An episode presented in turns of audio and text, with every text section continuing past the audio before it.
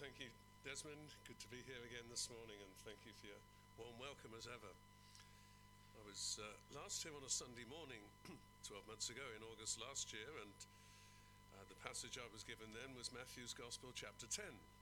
Uh, today it's chapter 14, so you made a little progress since uh, 12 months ago. So we're going to read from Matthew chapter 14 and the first 12 verses. Matthew 14 and verse 1. At that time, Herod the Tetrarch heard the reports about Jesus and said to his attendants, This is John the Baptist. He is risen from the dead. That is why miraculous powers are at work in him. Now, Herod had arrested John and bound him and put him in prison because of Herodias, his brother Philip's wife. John had been saying to him, It is not lawful for you to have her.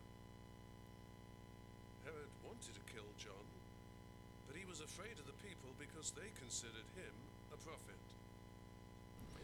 On Herod's birthday, the daughter of Herodias danced for them and pleased Herod so much that he promised with an oath to give her whatever she asked.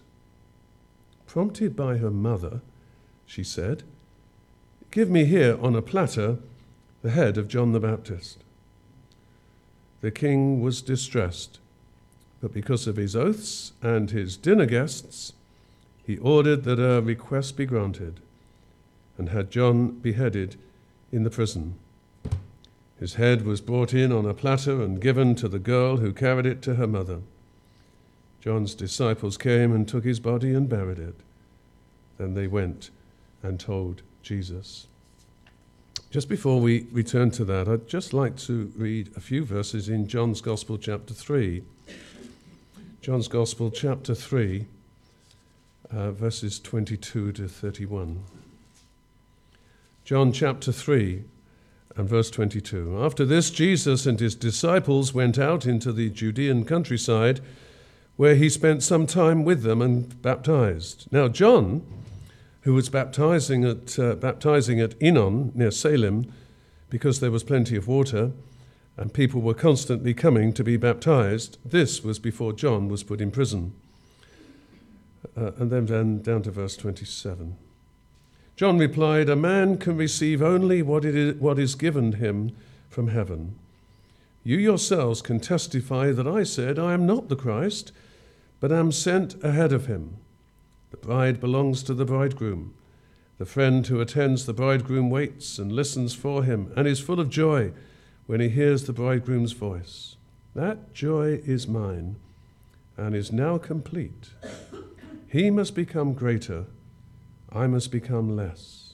The one who comes from above is above all. The one who is from the earth belongs to the earth and speaks as one from the earth. The one who comes from heaven is above all.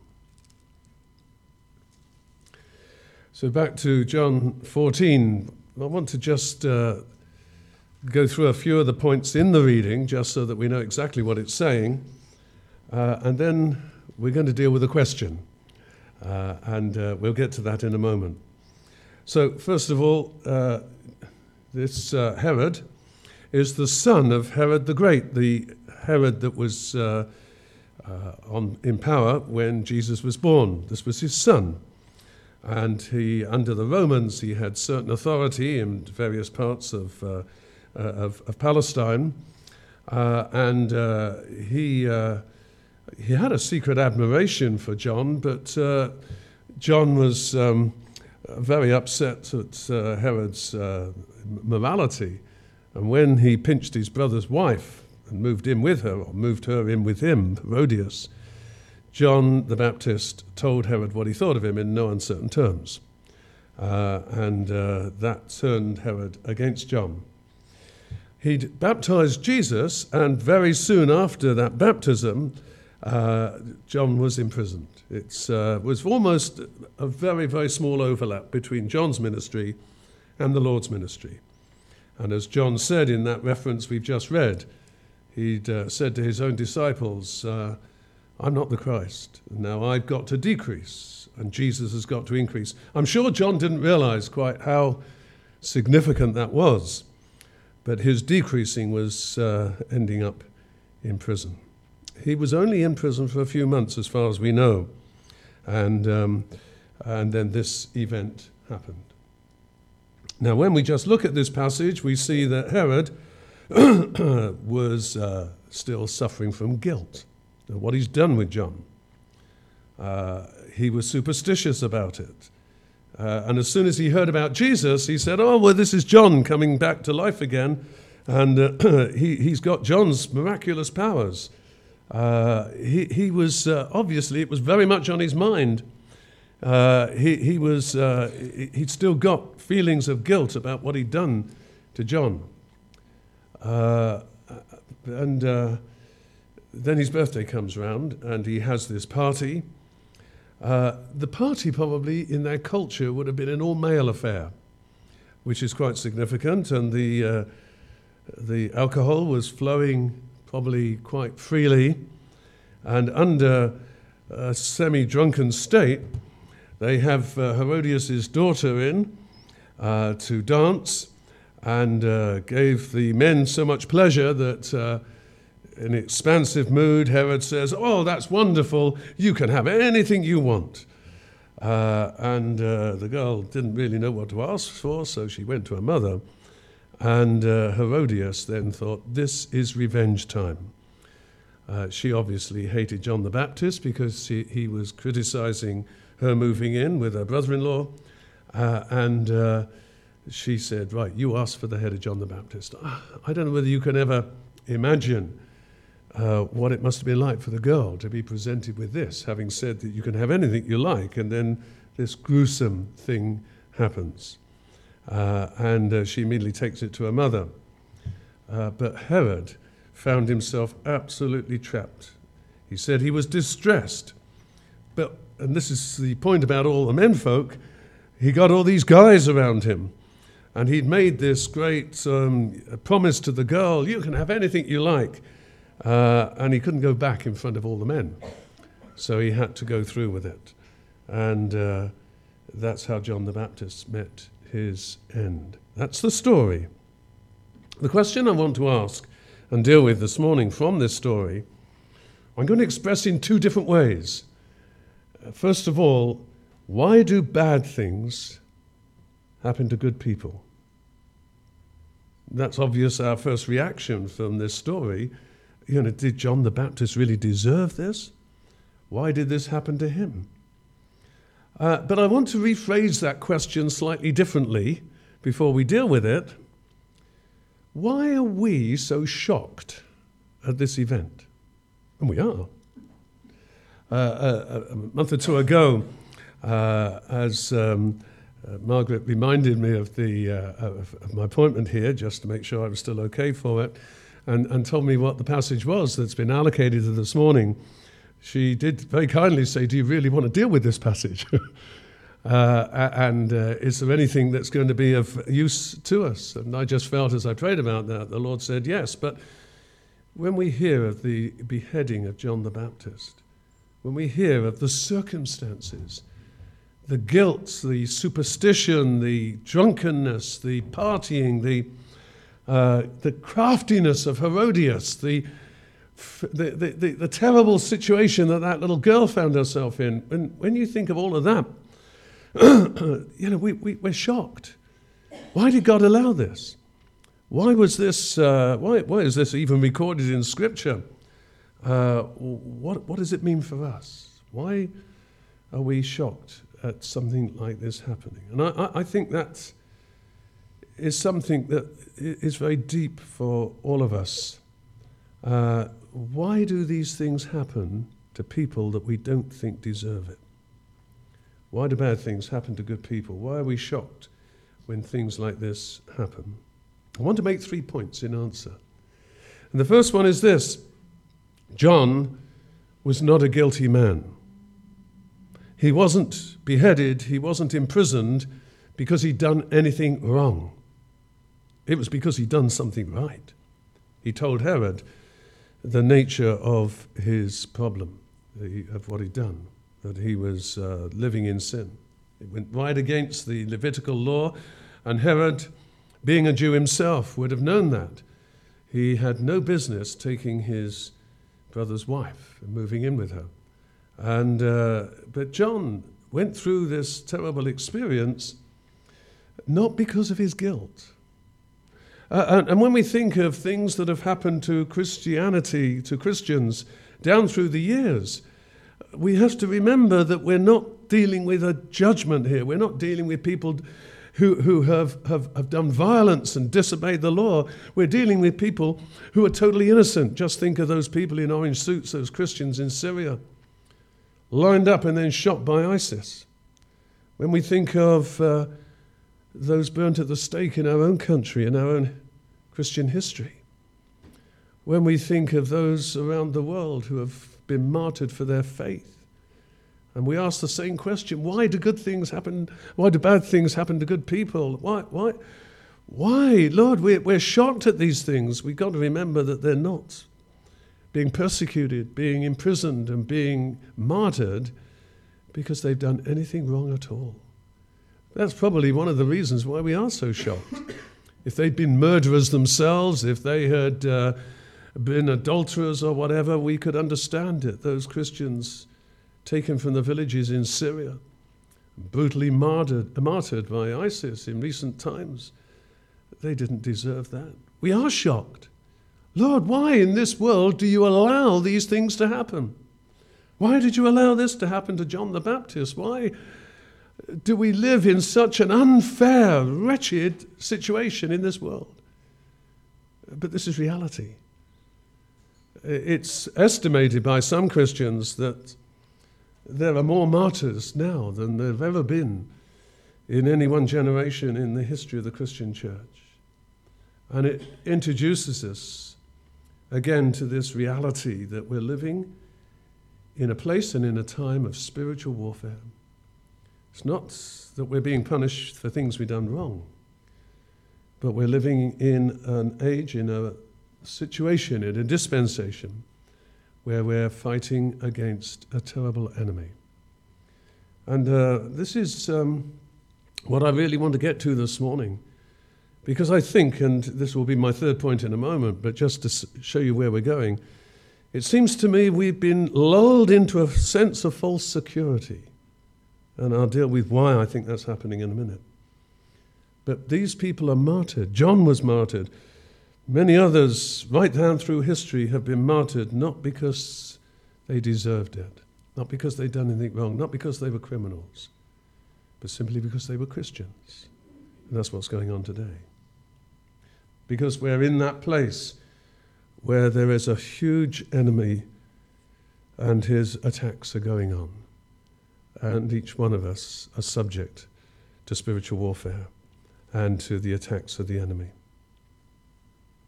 The second point that I want to make is this our sense of what is bad, I don't mean morally bad, I mean bad circumstances, our sense of what is bad is not necessarily God's view.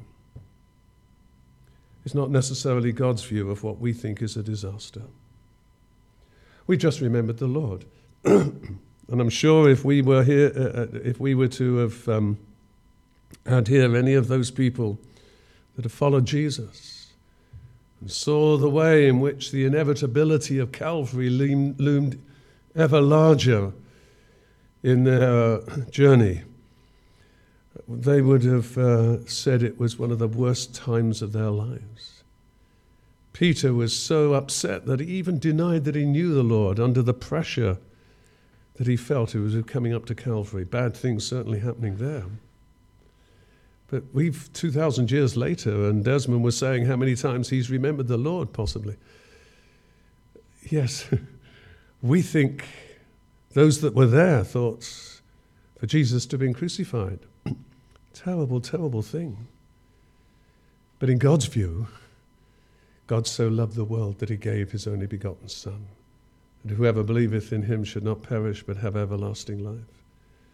And as I believe Desmond was putting across to us a bad thing for the Lord, terrible thing for those that followed him. But aren't we grateful that this was part of God's plan? That God was in Christ reconciling the world to himself.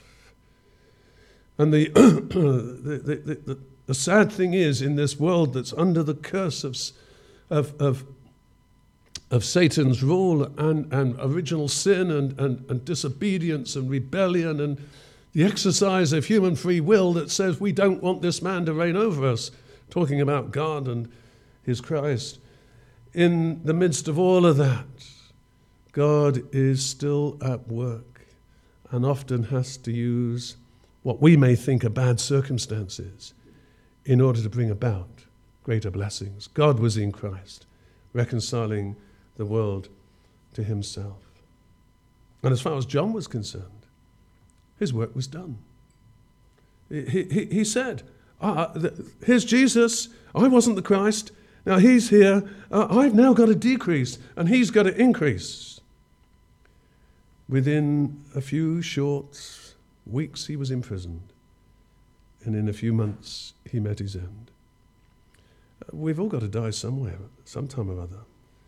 We may think that's a pretty violent death, but then people did have very violent deaths in those days. And I want you to think of this. Uh, it, it's not very pleasant, but death for John came very, very quickly. The man would have come down the steps into the dungeon, and he would have said, This is it. Within minutes, it was finished. And he was with his Lord, not Jesus, but with God. it wasn't a long, lingering uh, years in prison in those terrible dungeons of those days. He wasn't uh, going through all sorts of, um, uh, of, of, visits and torture and all the rest of the things. In, in a sense, the Lord was, was kind. Death came quickly, suddenly. He didn't even have time to think about it. It was over and done with. You see, John did have some real problems when he was first put into prison. We may think of John the Baptist as a very, very strong character, and he was. when he was preaching in the wilderness, he didn't mind who he was talking to, he gave it to them straight. But as he was put in prison, we read in Matthew 11, verse 1. Uh, John heard in verse 2. Verse, uh, John heard in prison what Christ was doing. He sent his disciples to ask him, Are you the one who was to come? Or should we expect someone else? And Jesus replied, Go back and report to John what you see and hear. In other words, as suddenly he was found himself in prison, yes, the questions started forming in his mind uh, if Jesus really is the Christ, if, if he's really the one that I've been preaching about as a forerunner, if, if, he really is the Christ, why is he leaving me here in prison? Why am I languishing here? Why doesn't he come and get me out? If he's the Christ, if he's the Messiah, why doesn't he do something about my situation? So even John the Baptist, as strong a character as he was, was already beginning to get his doubts. The Lord didn't leave him very long with his doubts. And he was saying, I'm going to bring you home, bring you, bring you back to glory. The way may be brutal and short, but that was life as it was lived then. And uh, ultimately, the, uh, the whole reason why we're here is because we're being prepared for another dimension altogether.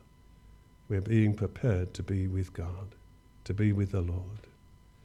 And uh, for John, it, it was uh, the end of his doubts.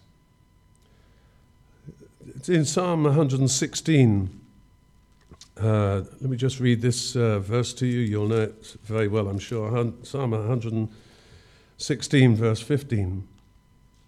Precious in the sight of the Lord is the death of his saints. Again, that comes as a little bit of a shock because we hold on to our lives so well, but for God, it's all about being in eternity with Him. It's all about being prepared in this life for what we're going to be for the whole of eternity. And for each one of us, unless we're alive when Jesus returns in the air, the rapture, for each one of us to be absent from the body is to be present with the Lord. And we're here just to be prepared for that moment when faith gives way to reality and Him whom we now love heart to heart, we will see face to face. We're just in the antechamber. We're in the preparation room. We're being made ready. Precious in the sight of the Lord is the death of his saints. Th- th- this is not something that is easy to understand, but it's here in the scriptures and it's the reality of our faith. My mother died when she was 58. I was only in my early 20s. And uh, she did an awful lot of work for the Lord. We ran a Sunday school. She, she and Dad ran the Sunday school in our own home. At that time, we lived on a council estate. And uh, she had a tremendous amount of work going on. And then was diagnosed uh, with cancer, and she lived for two years. And every woman said, why, why, why did the Lord take the best people? Why did, why, why did these things happen? And yet, looking back now, 40 odd years later, I can look back and you can see, yeah, mum's work was done. It was, uh, she was ready. The Lord called her home. And for the rest of us in, in the family, my father, my sister, and myself, we moved on to whatever God wanted us to do. Mum had gone to her reward. She'd gone to her rest. Yes, it was, in one sense, a human sense, it was sad. It was a tragedy. She was only young. Other people who were not Christians couldn't understand. But for us, she was with the Lord. She'd gone to a place of rest, place of reward. And uh, that's really what we're all looking for. And we're all, uh, we're all waiting for. Paul said this to the Thessalonians. He said, We're not like people who have no hope. We're people of hope. We're people who know that we're being prepared for eternity. And, and it's that reality, it's that truth that we find very hard to sort of get our heads around, which is why we ask the questions. You know, why, why, why, why did these things happen? Why are we so shocked? Because we almost feel that this life is the only thing that matters. Uh, somebody once said the blood of the martyrs is the seed of the church. You look back now with the freedoms we have. We've already prayed and thank God for the freedom we've had to meet today. How do we have this freedom when so many countries around the world they either don't have the gospel or they don't have the freedom to enjoy the gospel? It's because of the sacrifice that was made by so many wonderful Christians in our own country over the past that we have the freedom to meet the knowledge of the truth of the word, the word of God in our own language. These people, work has been done. Cranmer and, uh, and Latimer, no, Ridley and Latimer, being put there on the stake in Oxford. And Latimer said, Master Ridley, today we are lighting a light that will burn brightly throughout the whole of England as they suddenly were engulfed by the flames. And uh, yet, martyrs, people that have laid down their lives for the Lord to go to be with the Lord. and they are the ones that have blazed a trail. John the Baptist prepared the way, his work was done. Um, the third point and the final point is this there is a problem, I think, that we see this particular age, the church age, as being all there is. Uh, it, it, it, isn't all that is. We're, we're subject to a, a teaching today that's been very prevalent in the church. It's either kingdom now or health and prosperity teaching that everything that is going to be glorious should happen here and now. Uh, that this is the, the day when uh, the church is going to take over the world and we're going to, uh, you know, we shouldn't have any uh, setbacks, we shouldn't have any problems, we're going to uh, really uh, see the church victorious and so on and so forth. It's, it, it's, called kingdom theology and so on and so forth. Very, very many different shades of that teaching. and and it, it seems to have come into our thinking you know, if anything goes wrong, it shouldn't happen. Where's my faith? Where's God in this? And it shouldn't be allowed to happen. And yet, this world has always been this age, this church era that started on the day of Pentecost, has never been any different. I've got a cutting here I want to read you. Cyprian was um, lived in the third century. He was born in the year 2010 in North Africa, in Carthage, part of the Roman Empire at the time. He was born into um, a wealthy family, a well to do family, not a Christian family. And uh, he became a Christian in about two, 246. He was in his 30s. And uh, a little after that, about three years later, he was made Bishop of Carthage. And he was martyred for his faith in the year 258. He's wrote a letter to one of his uh, friends called Donatus, uh, explaining what had happened to him. And these were people from well to do families in Carthage at that time, the beginning of the third century. He, write, he wrote, This seems a cheerful world, Donatus, when I view it from this fair garden under the shadow of these vines. But if I climbed to some great mountain and looked out over the whole lands, over the wide lands, you know very well what I would see brigands on the high roads, pirates on the seas, in the amphitheatres, men murdered to please the applauding crowds, under all roofs, misery and selfishness. It is really a bad world, Donatus, an incredibly bad world. Yet, in the midst of it, I have found a quiet and holy people. They have discovered a joy which is a thousand times better than any, ple- any pleasure of this sinful life. They are despised and persecuted, but they care not. They have overcome the world. These people, Donatus, are the Christians, and I am now one of them. Well, that was 1700 years ago, 1800 years ago. Things haven't changed much. That's the reality of the world in which we live. We're very, very grateful for the blessings we've got medicine, science, transports, the various ways in which our lives are so much better than past lives. But, as the old Negro spiritual says, this world is not my home. I'm just a passing through. And we're being prepared for what comes afterwards the wonderful reign of Jesus Christ. When he's going to come back, and for a thousand years, he's going to bring about a glorious era on earth, which will be quite different to what it is now. And after that, we're going to have the eternal realms when we will be with the Lord forever. But in this age, in this realm, in this dispensation, in the church age, Satan hasn't yet been locked up. We're in the battlefield. We're here not to be comfortable.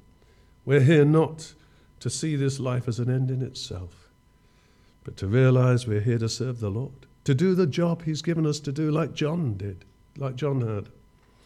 We're here to be prepared in the way the Holy Spirit is taking our lives and gradually changing us.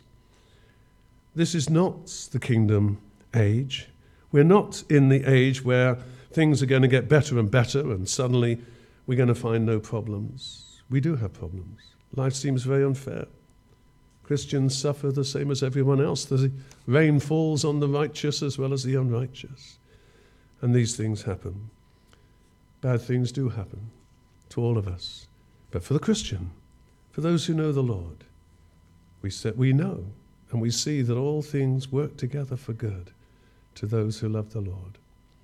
There is a sense in which, under this false teaching that we've had in the recent years, under the ethos of the world outside, always looking for, uh, for, for, for utopia, there is a tendency within the church to feel that God should never let us down, as we would think. He doesn't let us down, but as we perceive it. That we shouldn't have any problems, any difficulties, any setbacks the, the Lord is saying. Uh, sometimes through the uh, discipline of circumstances and the way that I teach you, I'm refining you, I'm changing you. John said, It does not yet appear what we shall be, but we know that when he shall appear, we shall be like him, for we shall see him as he is. We sing the little chorus sometimes Jesus, you are changing me, because we're being prepared for an eternal home, for a place with the Lord. Yes, things sometimes do seem grim, but our hands are in His hands, and we've overcome the world, and we know that all things are working together to prepare us for that moment when we see the Lord. And I believe that this story of John the Baptist's beheading, his sad death, is just a warning to us all that we're looking for another home, a brighter future in heaven itself and with the Lord and all that's going to happen after we're there. And we're going to be with the Lord forever. Not that we're necessarily living with a martyr spirit, saying, Oh Lord, you better let bad things happen to me then if that's going to be the best thing. No, no, no, no. Walking humbly and quietly with our God, day by day. But when these things happen, when we sense the reality of the enemy, when we go through the areas of problem, we say, Lord, what are you teaching me? What are you doing with my life? How can I respond? How, Lord, can I take on board the circumstances you're passing me through so that I might be closer to you, a better Christian, more capable in your service, bringing more glory to your name? And with John, we all say, Lord, you must increase, we must decrease. Lord, thank you for the life you give me but I'm waiting, like just longing for that time when I shall be with you forevermore. And that is what it's really all about. The Lord bless you. Amen. Our final hymn is.